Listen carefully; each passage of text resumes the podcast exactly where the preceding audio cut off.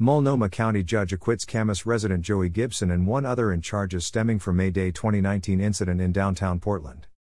Vancouver attorney Angus Lee told Clark County today that Gibson was the victim of political persecution. By Ken Vance, editor at Clark County. Today.com. A Multnomah County judge acquitted Camas resident Joey Gibson and one other defendant Tuesday, stating that Oregon prosecutors failed to provide sufficient evidence that either man had committed the crime of riot during a brawl outside a Portland bar in 2019.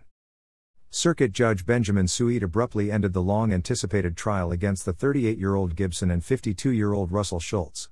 In his finding, Souede determined that no reasonable juror could convict Gibson and Schultz based on the evidence presented by the prosecution. I think the judge made the only appropriate legal decision, Vancouver attorney Angus Lee told Clark County today, Tuesday. Lee served as the lead trial counsel for the defendants in the case. With that said, sometimes it requires courage to make the right legal decision. The judge displayed both courage and a key understanding of the law, as well as the record and facts in this case. The judge elected not to acquit a third defendant in the case, 32 year old Mackenzie Lewis, who was being tried jointly with Gibson and Schultz.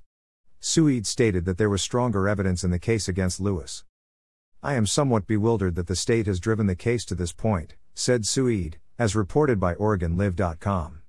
As an institution, the district attorney's office's decision to push this case to trial is surprising, given the state of the evidence. Afterward, outside the courtroom, Gibson commented to OregonLive.com. Thank God, Gibson said. I'm thankful for the decision that the judge made, and the judge seemed insulted that, prosecutors, brought this in. Lee told Clark County today that the prosecution's promise to bring additional evidence to trial never materialized.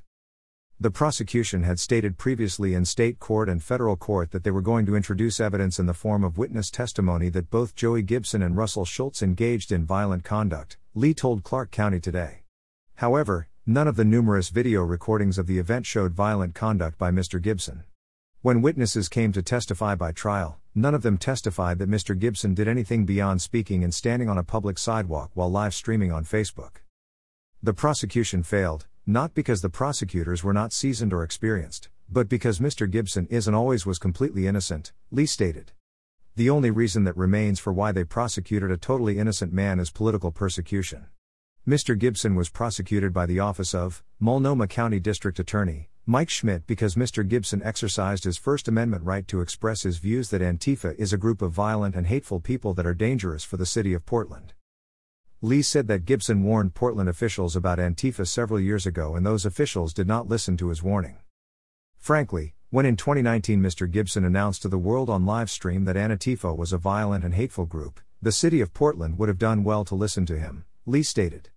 He was warning them in 2019 to pay attention to Antifa and telling them that Antifa would be very harmful to the public safety in the city of Portland. The last two years have made it abundantly clear that Mr. Gibson was correct. The judge's decision came on just the second day of the trial, which began on Monday. The jury watched live streamed videos Tuesday morning of the incident, which took place on May 1, 2019. The confrontation took place outside the Cider Riot Bar in Northeast Portland. According to OregonLive.com, Judge Souede noted a 1997 Oregon Supreme Court decision that does not allow a defendant's speech to be considered when determining whether the crime of riot occurred. Instead, the crime must be predicated by violent or threatening physical activity.